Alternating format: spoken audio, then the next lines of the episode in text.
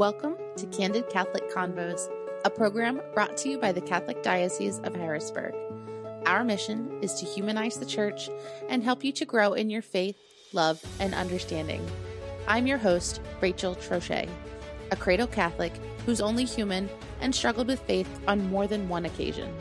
Each week, you'll hear engaging, down-to-earth interviews and actionable strategies you can implement into your life with ease to help you grow closer to God. If you're ready to open your heart and step fully into the person God created you to be, then you're in the right place. Let's get started. Hello, hello. Welcome to Candid Catholic Convos. I don't know about you, but I often think of my life in seasons. You've probably heard of the four seasons of life, where the time of year is associated with an age range. Like spring is associated with new life or your childhood. Summer is young adulthood. Autumn is more middle-aged, and winter is older adulthood. Personally, I've come to thinking of my life in shorter seasons, like the season I was a brand new parent and knew absolutely nothing about babies, specifically mine. Or the season of navigating solo parenting while my husband was deployed. Or the season early in our marriage where we were both out of work and we lost our home. The thing about seasons in life and in weather is that they are temporary. They pass, often before you know it. I think about that a lot as the long, hazy summer days melt into crisp autumn air. Our wide-open schedule is filling up with activities and events, and that newborn whose diapers I was elbow deep in is now tying his own shoes and walking into school, leading his little brothers by example. Sometimes it feels like I'm drowning in tasks, busying myself with chores and things that I should be doing, because that's what the internet said a good mom, wife, professional, woman, whatever, does. But this season of busy will pass. And then what? I'm excited to be joined via Zoom by Lindy Wynne, host of the Mamas in Spirit podcast, and this year's keynote speaker for our annual women's conference, to chat about how to maintain our focus on Christ and his Sacred Heart in all our seasons of life. Lindy, thank you so much for joining me on Candid Catholic Convos. I'm really excited to have you, and I'm really excited to actually get to meet you in person this fall at our annual women's conference. Thank you so much for joining us. Rachel, thank you so much for having me. I am delighted to be here, and my heart is overjoyed knowing that this is just a touchdown before we're all together in October. It's going to be great. It's going to be so exciting. I love our women's conferences. They're just, it's just that breath of fresh air that you need. Yes, it's like a filling. It's like the women at the well, WMEN. We all come together to get filled by the Lord. Yes, I love it. For those of our listeners who are unfamiliar with you, would you mind telling me a little bit about yourself? Sure. Well, usually on my own podcast, Mamas in Spirit, I don't give out any questions. So I've been able to prepare a little bit for this, which is very fun. So I wanted to tell you three things about me, kind of Trinitarian here in the three. The first is, recently I asked my husband if he was going to choose a word to describe me, what would it be? And I was so touched by what he said, because we met when I was 20 years old, and I am now 46, everybody. I'll be closer to 47 when I see you. And he said contemplative. And I think that really marks my heart in so many ways, because Rachel, you may or may not know this, but I was not raised in a home with religious structure or a home really of prayer in a sense. And I lost my beloved grandfather who lived 10 doors down when I was just 9 years old. And it was a very devastating loss. We spent so much time, me and my brothers and my family, at the home with my grandparents, and they were such a big part of our life. And I think most importantly, whether he thought of it this way or not, my grandfather reflected God's love to me. I felt cherished in his presence, and I remember feeling that way as a young girl. So when he died, it was a significant loss. I remember walking down the aisle at his funeral and all the sweet and compassionate looks of his friends that I had known throughout my childhood. And looking back now, I know that they knew the lifelong impact this loss would have on my little heart. And we lived on a lagoon. We were very blessed, water. Once again, that symbolism of water. And I would go out and sit by the lagoon and talk to my grandfather as a 9-year-old girl. And eventually that turned into God. So that basking in God's holy presence, that turning to God in sorrow, yet in everything. I mean, this continued throughout my middle school years and my teenage years until I really started to search. And I think this is the second thing that I really want you to know about me is that I became Catholic at 21. And so I was baptized into the church then. And just one of the most sacred and glorious moments of my life that renewed and changed me, obviously gave me new life and blessed me with new life. And that's so much what I hope for all of us all the time, because that contemplative piece is that constantly returning to that well, constantly returning to the bread of life and to be refilled and to be nourished. So I'm really in my life always going back there with the Lord, to that sacred silence, the intimacy of that space and place.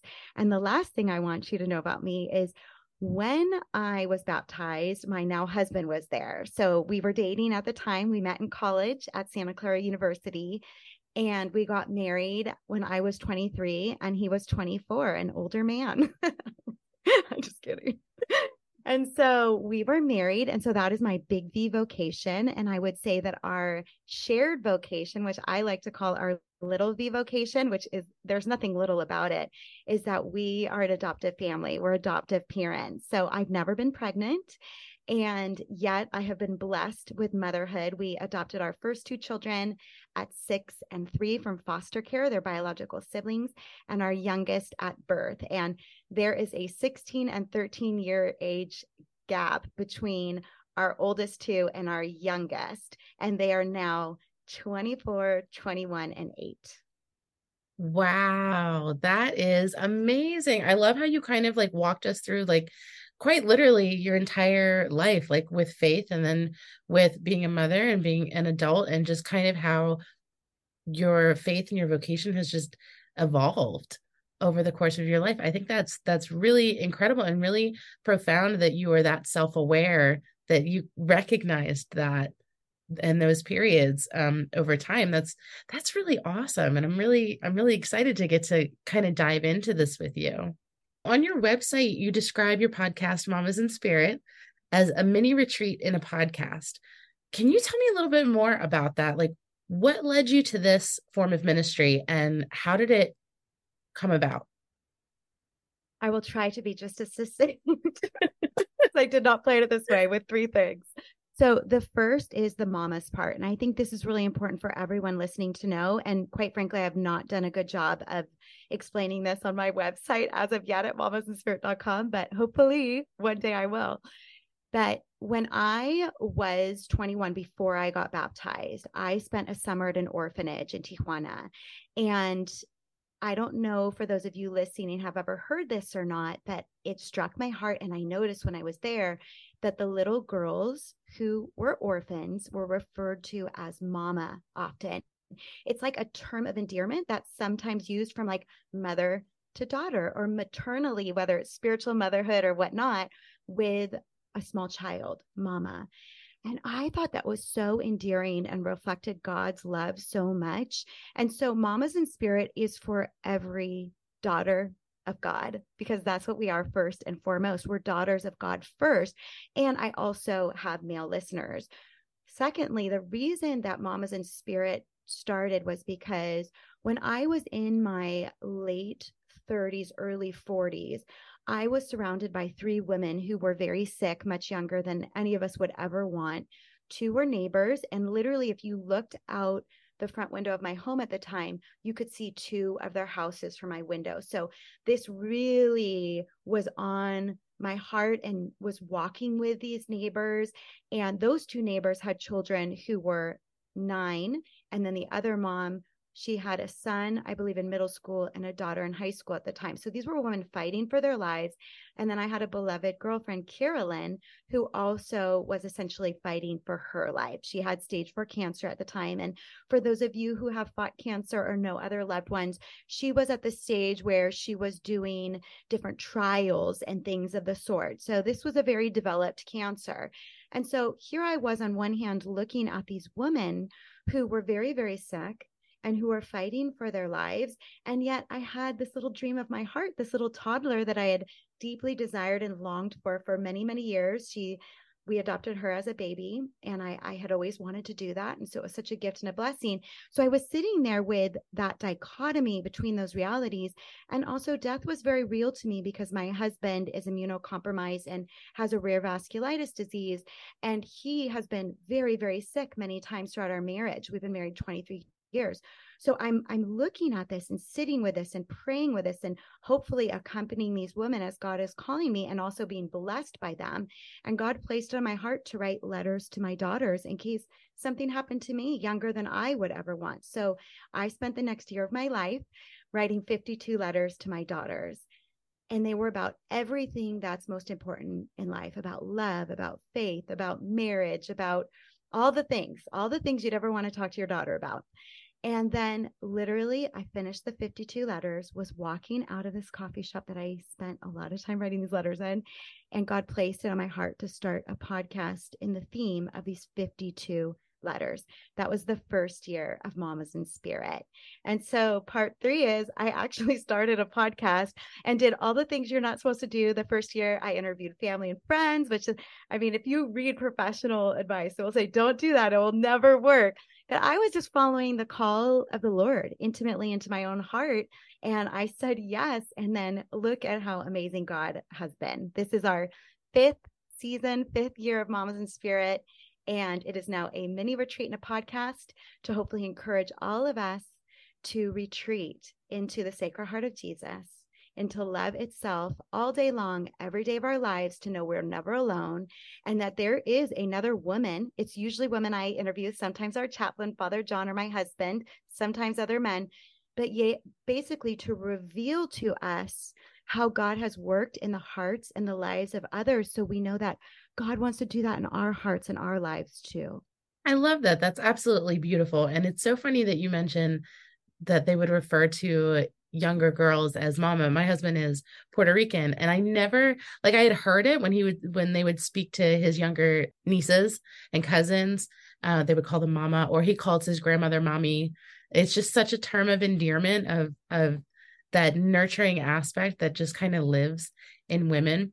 And I love that you have this very real and recognizable respect for life and for inevitably for death, and that you took this initiative to kind of write these letters to your. I often think about that. I have 3 sons, and I often think about heaven forbid that I have to, leave them sooner than I would like, what would I say to them? And it just so happens that our podcast is almost 2 years old. And it's nice to be able to kind of leave them that legacy of they can hear mom's voice, or they can read mom's handwriting. And it just, that's something that's very important to me as well. So I love that you were able to recognize that calling and actually move forward and do something with it. And there's no wrong way to do anything in life. Everything is figure outable is what I'm finding out, So I love that you just you're just I don't know how to do this, but I'm going to do it. And you just did it. And that's amazing. I want to back up a little bit and we talked about mothers and mama and mommy. In the Catholic faith, mothers are held in very high regard. And we obviously want to continue to uphold their dignity and value. But there are going to be some women attending the conference that aren't mothers. Maybe they're single, or they aren't mothers yet, or God hasn't blessed them with the gift of children, or maybe they're called to consecrated life. How can women who aren't mothers embrace the Catholic faith and still feel valued? I think it's critically important that we find our value in Christ and nowhere else, that our hearts and our gazes are truly fixated on Christ.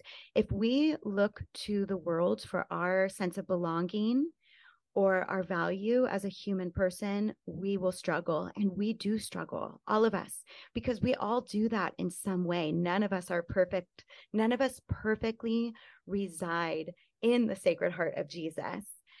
We're just called back there and drawn back there by God all the time. So what I would say to a woman, like if I was sitting with a woman and she felt like she wasn't fitting in or she didn't fit some certain mold or things of the sort, I would want us to remember in our hearts that God molded each of us uniquely, and God meets us right where we're at, right where we are in our lives. I think that if I had compared myself to other women or other people in my life, I would have been forlorn. I would have really, really struggled in many, many ways. And that's because 9 months into marriage, my husband was so sick. And he really spent the first decade of our marriage very sick.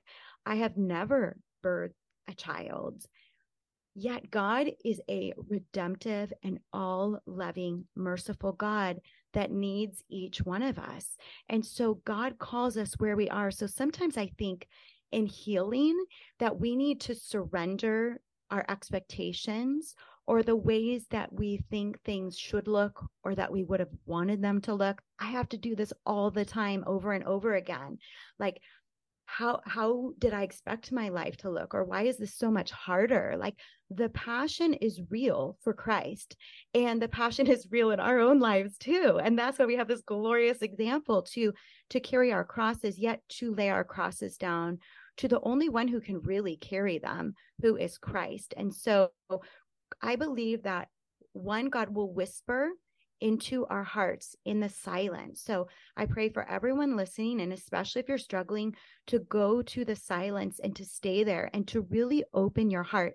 If I had to say one theme that I've heard in, I don't even know how many podcasts I have now, like well over 200 podcasts, but I've also sat with so many people over the years. I am so blessed beyond measure and listened to their hearts and their stories. If I had to give you one hopefully holy prescription, hopefully in the Lord, it would be to open your heart to the Lord.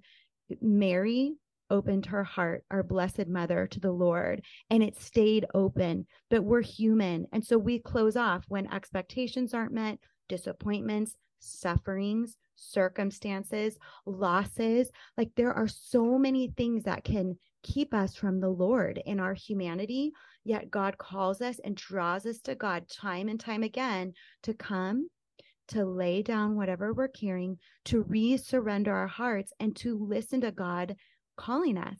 And I did that just yesterday, and I was praying for all of you, and I prayed about this question in particular. And this is what I heard as I sat in this original chapel that was built by the hands of like 12 families 150 years ago. And the little light was burning in the little red candle holder as I was sitting there. And as I was gazing, hopefully the gaze of my heart on Christ, what I heard is, I need her. I need her. God needs you. God needs all of us. If we think about the state of the world, which can be so overwhelming, we don't need to be overwhelmed by that. The Lord has the world. Yet what we're called to do is to know, to sit in the knowledge, not the feeling, but the knowledge that God needs us and that God calls us, that we are molded and crafted and created by Him, by love itself, that we are loved and that we're needed. I love that. And it's something I wish I had heard years ago when we were struggling to conceive and felt like the whole world was against us. And it was that God does His best work in our waiting a lot of times. And I kind of want to jump back to something you said about worth and about how we feel like we should be at a certain place in our life because we're listening to the noise of society versus the silence within God. Why is it especially important, do you think, for women to take time for ourselves to sit in that silence? Silence is everything, because that's where the Lord is. Like, even if we have a busy life, I don't want moms to misunderstand or women who have seemingly full lives, or if your jobs are really demanding, or maybe you're a caretaker. I mean, I could use 1,000 examples of things that can make us very busy and our lives feel very full. And maybe in some way, like some people would shame that. I would never shame that. Like if you're out there loving and doing your thing, like praise God, all glory be to God. Yet God speaks to us in the silence of our hearts, number one. So even if I'm in a very demanding situation, like for example, I am a mother of children who have special needs. And one of my children had very, very difficult behavioral issues. We're talking, in my opinion, like 9 or 10 out of 10 difficult, everyday, challenging, not to his own fault. This poor child had experienced such trauma and the first 6 years of life that no one would ever wish upon anyone, let alone a little child. So not his fault, yet in his healing, there were all kinds of behaviors that were there, and it could be very chaotic. Yet God spoke to me in the silence of my heart. We can be still inside, even when there's a lot going on around us, because God is always with us, Emmanuel. God is with us in every moment. And so first I would say to know that, you know, there's no magical prescription. I notice all these things on social media that say like, these are the 5 ways to this, or these are the 3 ways to this, or well, I would say that there's one way, Christ. I mean, there's one way to reside in the Sacred Heart of Jesus and to be aware of that. Think about that nativity scene. Think about Jesus being born. Think about Mary pondering these things and treasuring them in her heart, and treasure the Lord. We treasure the Lord in our hearts as we walk through our days. Now, that being said, if we are so blessed to literally roll out of bed early, or to create space in our lives, which hopefully we are. Obviously, the Sabbath is holy and we need to keep it holy. That's critical.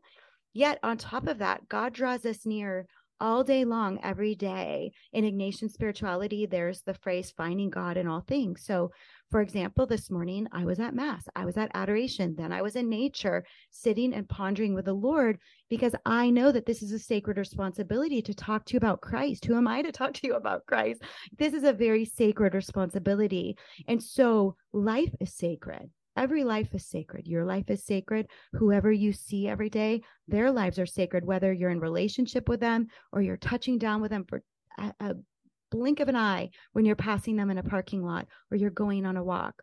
So my hope for you would be to create space in your life to be with God, because we are always changing. God is never changing. God is the same. God is our firm foundation. God is our cornerstone. Yet we can be all crazy. We can be all over the place. And a priest said recently, Father Baltrus at our church during a daily Mass, such a precious man, he said, our feelings can deceive us. And that is so important. We live in such a feeling-centric culture.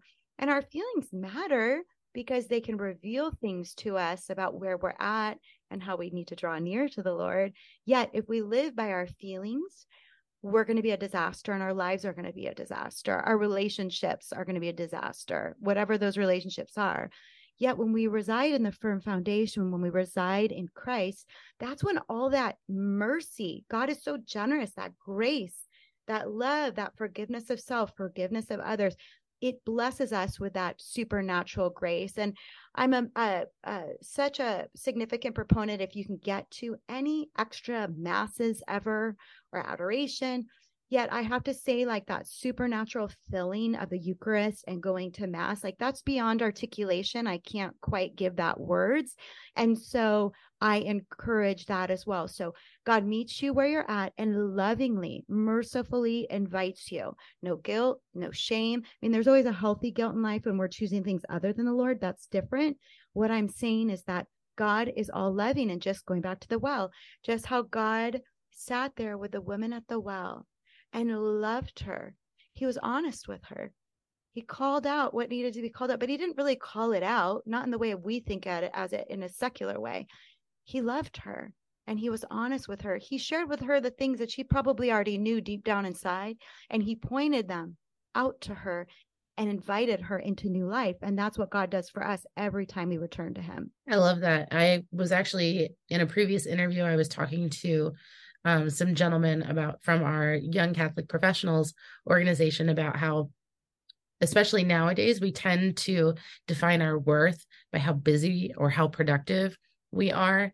And that's not really where our worth lies. Like maybe, and especially if it's, a profession that we're not necessarily fulfilled by, because that's not solely where we're going to find fulfillment. We're going to find fulfillment in the sacraments and in going to church. And especially for women, like I find myself personally getting too overwhelmed by like the mental load of like, okay, so-and-so has to be at school at this time, or they don't like this in their lunch. And it's just an endless list. And I couldn't figure out why I was felt so bogged down, like couldn't get ahead of my list.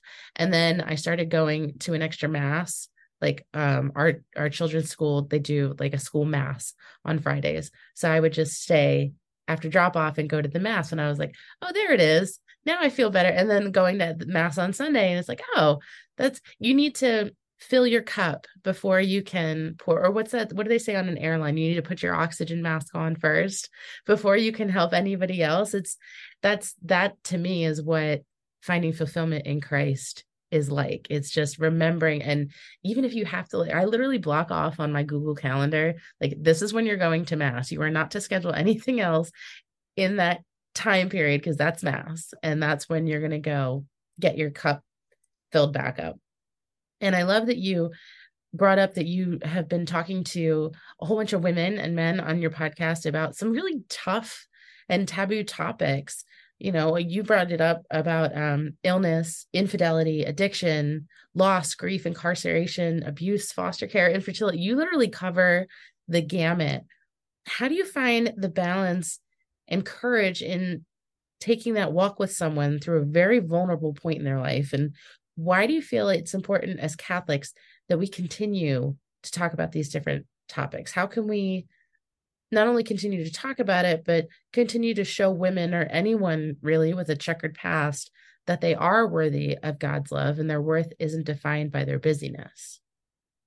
Yes. Thank you for asking that. And I actually really appreciate that the question has checkered past in it, because who doesn't have a checkered past? Right. Who doesn't have a checkered present? Exactly. We all do. And I think that, this must be where humility comes in. And I think that for me, sitting with so many people and also raising children from foster care that have had that experience, who really in their first moments of life experienced loss, that was part of their story before they even could comprehend that they had a story. Yet when I sit with all of these different people who have been incarcerated or homeless or addicted to drugs or addicted to alcohol, who have been wealthy, who have been poor, who have been everywhere in between, I see myself in all of them, in every single one of them. And I see how it almost makes me emotional, like that could have been me. I think we forget the merciful part. We forget the mercy sometimes. And at my home parish, St. Philip's in Franklin, Tennessee, above the doors, I think it said for a while, doors of mercy. And who has not needed to enter the doors of mercy in each of our own lives? And I would imagine that difficulty walking with people could come from many different places and spaces. One would be fear, probably for so many different reasons. Also, it's hard. Basically, I'm saying I'm going to walk with you with your cross, yet I'm not realizing in that Christ is really carrying the cross, and that Christ is going to mercifully and endlessly pour out. So there's no end to love. Like God's love is endless. So whether I am parenting a child through many years that are very, very challenging, or I am sitting with and listening to and accompanying people. Hopefully, I really pray that when I interview people, it's not really an interview, it's a heartfelt conversation in the Lord. And I always say, it's you, me, and Jesus, like everything else out. And anyone else who comes, it's like you're offering them a blessing to be able to listen in. So it's an honor and a blessing to sit with these souls.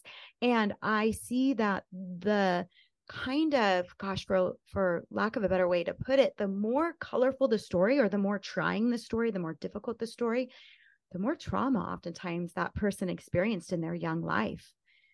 Abandonment, a parent or parents with addiction, bigotry. I mean, all kinds of different things that people are trying to work out, violence that they've experienced, violence or witnessed, even like the violent loss of a parent. I mean, things that are incomprehensible, yet that happen all the time in our world. And we're not called to live in bubbles. I feel like I live in a little bit of a bubble in some ways right now, yet not at the same time. And we're called to get outside of ourselves and do what Christ did.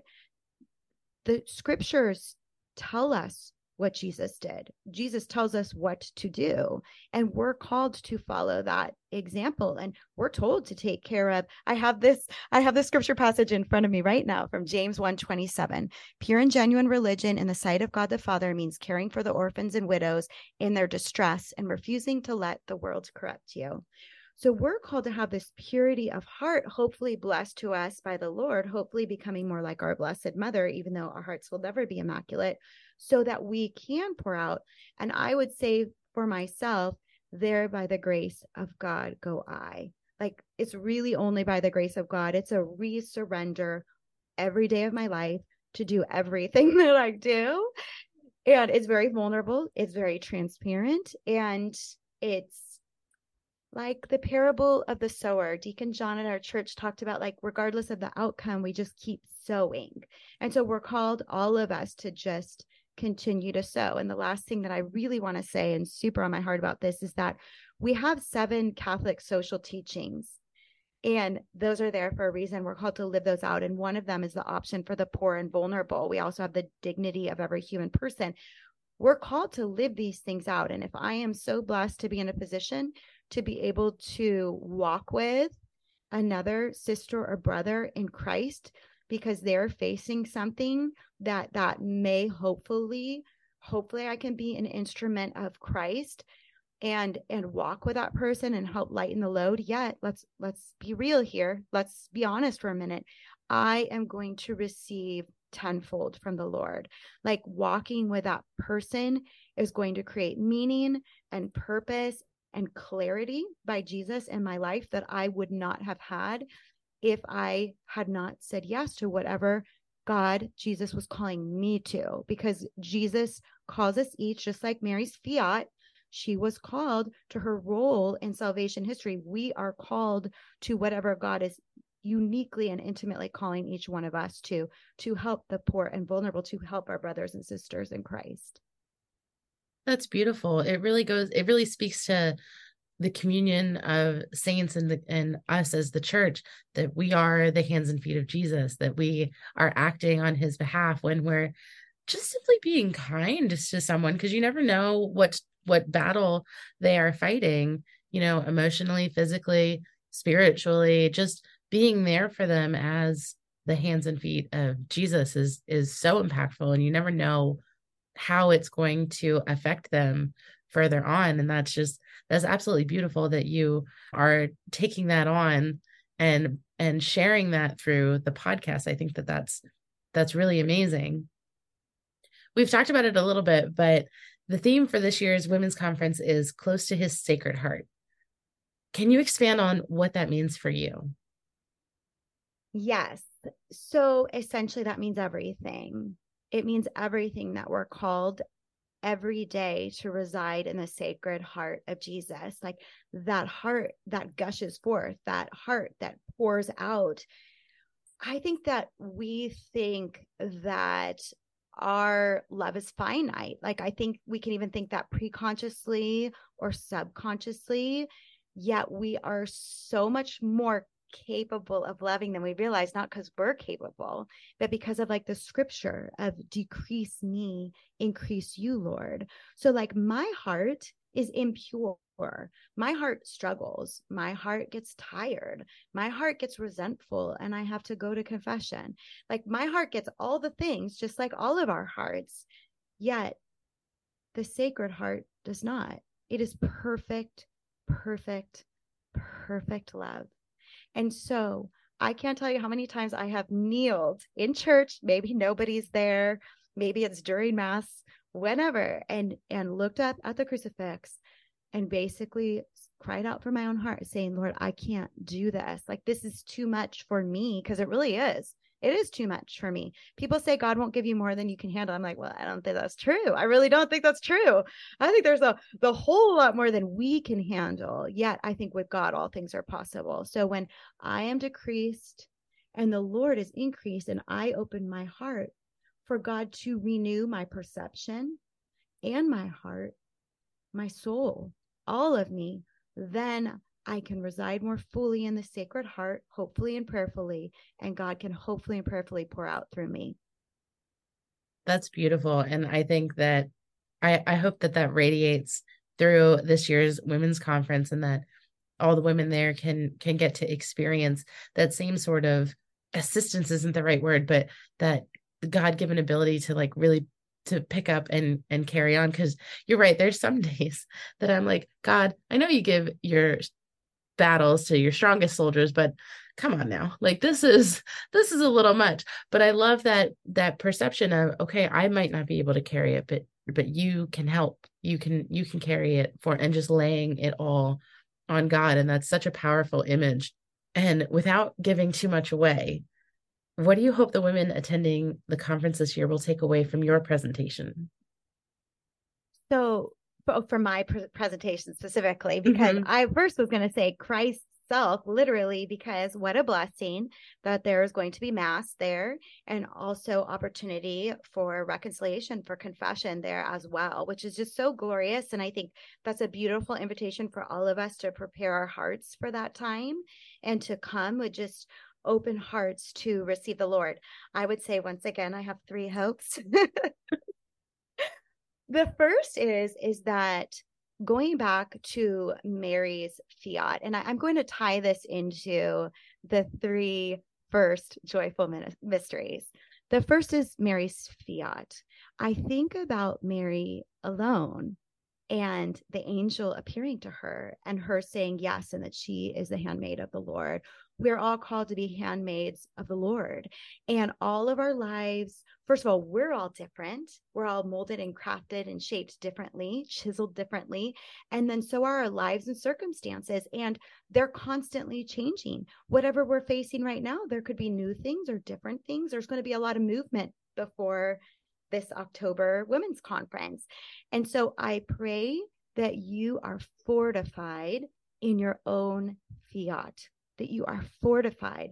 I think this is so critical, that we come together as women to pray together, to worship together, to go to mass together, to do all the things together, to share our hearts together, to walk with one another, to fortify one another as sisters in Christ. We need that. And that gets to number two, which has to do with sisterhood in Christ. So the second mystery of Mary and Elizabeth, I think that is the roadmap, the example, the holy example for us as sisters in Christ. I am going to be also bringing a handout, for lack of a better way to put it, for things for you to take with you after our time together to continue to build sisterhood in Christ. These have been some very difficult years in history, and I'm sure we're all still processing them in many ways, and they're still kind of unfolding. And I think that we still need healing. We need healing, and we need deeper ways, conversion and reversion in Christ, and a deeper sisterhood in Christ, to truly be able to be with one another in this mercy and love and compassion, this beautiful femininity that we have been talking about.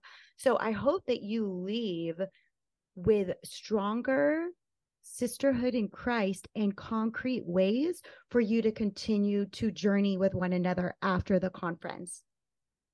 The last thing is, when we think about the nativity scene, there's really two parts of this. Is Mary's Pondering Heart, the silence that I'm talking about, I would actually love for any of you, and this is a prayer for you, and I've already been praying for you and praying for anyone who hears this podcast, is that you would spend just even a little bit more time in silence, that you go find yourself in a church or little chapel like our original chapel, or on a rosary walk, or wherever. I mean, God is so good.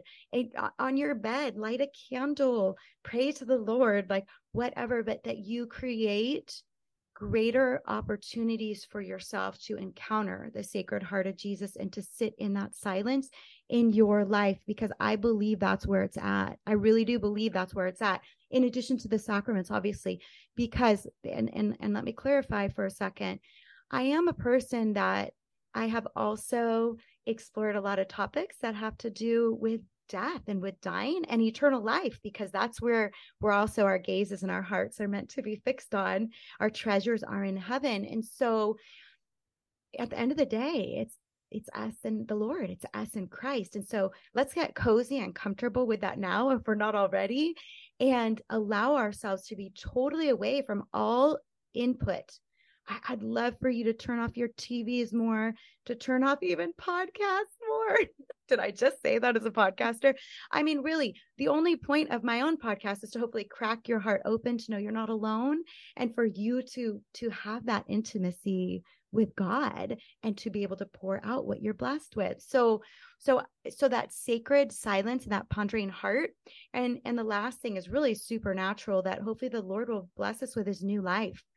We all need new life every day. We hear all these songs and psalms and all the things about God is new. God's mercy is new every morning. We need God new every morning in our lives. And I don't believe that's just me. I know my own smallness. I know my own finitude, my own finiteness.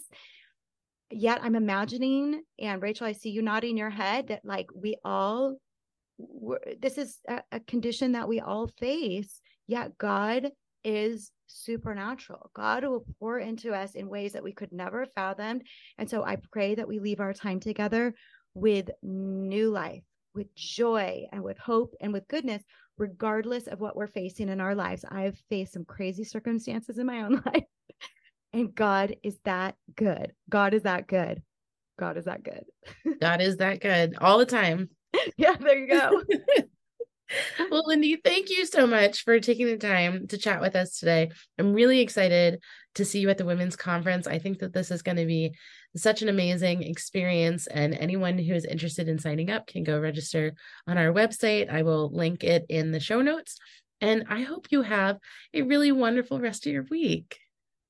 You too. Thank you, Rachel, so much for having me. And I want everyone to know that I am praying for all the women that will be there, for all the women in the diocese and just the diocese in general. And it seems to be such a passionate, invigorated parish. I'm very excited. I hear about the things that y'all are doing. I just threw out a y'all because I live in the South now. And it's still funny to me. And so just know that you are in my heart and prayers, and you can always reach out to me. You can go to mamasinspirit.com or mamasinspirit@gmail.com or on social media. And I'm really not trying to plug Mamas in Spirit. It sounds like that right now. It's MAMAS. I want you to know you can reach me to ask me for specific prayers, and Father John Meyer, the chaplain, and I will pray for those specific prayers for you and keep them confidentially and in our own hearts. I love that. And I will link that in our show notes as well, just so that people they know exactly where to go and can reach you whenever they need. So thank you, Lindy, so much. Thank you, Rachel. Thank you for this time. Thank you so much for listening. Our goal at the Diocese of Harrisburg is to walk with you on your faith journey. So if this episode resonated with you in any way, the easiest way to show your appreciation is by sharing this program with your network, or by leaving a review on your listening platform. You can also support us financially by making a donation online at hbgdiocese.org/DAC and clicking the Make a Donation button. Thanks again, and we'll see you at church on Sunday.